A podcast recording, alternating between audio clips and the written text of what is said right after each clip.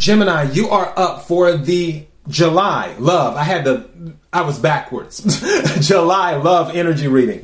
Before I go any further, KIRWKC.com, main podcasting platform, podcast carried everywhere. As for this reading, take what resonates, leave what doesn't. If it's not your story, don't try to make it fit. I'm just a person sitting here reading energy and tarot cards. You know your story better than I ever could. Also, the general readings are up for all of the signs for July. The general readings are up for all of the signs for July. This is the love reading. I will start working on the money readings for July as well for all of the signs. I'm a little bit behind, but the readings are coming. So, yeah, just letting you know that. All right, let's hop into this honestly, Gemini, you can't make someone love you. And this could be the other way around. This could be them trying to make you love them. It could be that too. What I can tell you is that the reason this has been shaky is because of um, lack of truth, whether on their part or whether on your part. Because Seven of Swords showed up to clarify this. There's someone who is trying to, I guess, you know, they say you can't um, make someone love you. There's someone who's trying to make another person see the value.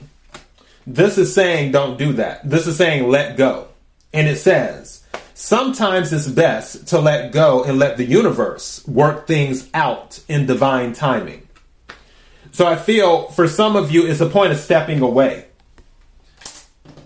and letting your soul prepare because it says your soul is preparing to reconnect.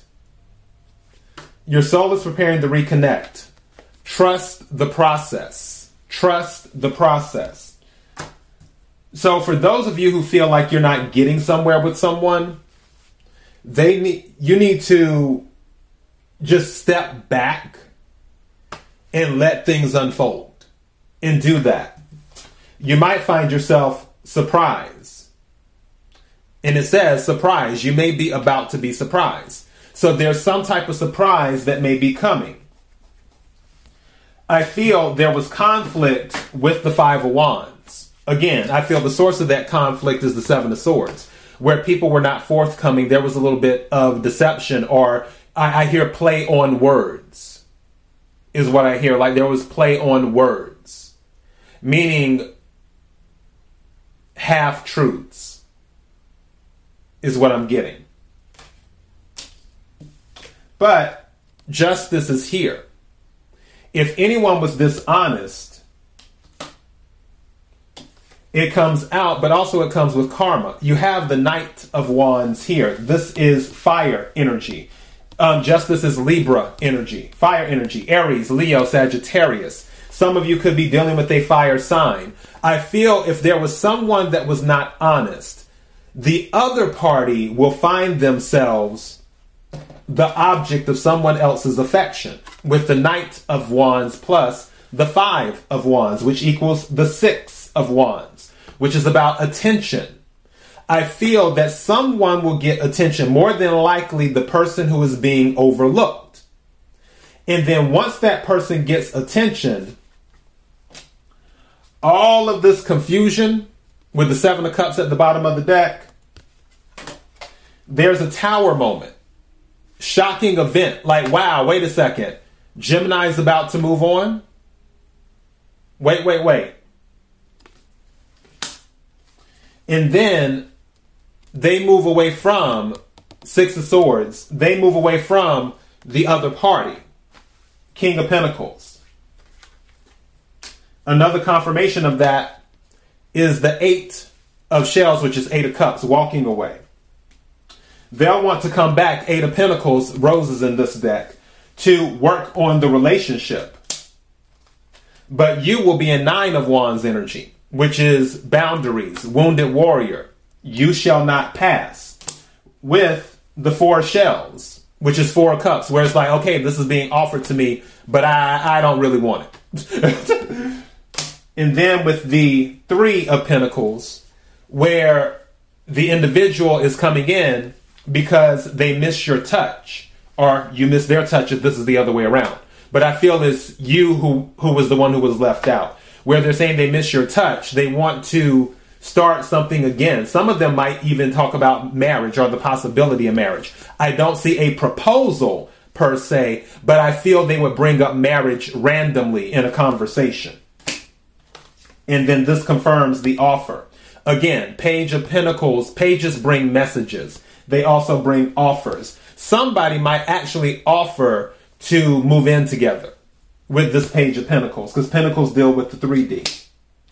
And some of you might happily accept with the Six of Cups because maybe you've been with this person for a while or you feel like you've known them for a while. You feel at home with this person, which might be why you pursued them so much at one point. Again, take what resonates, leave what does not.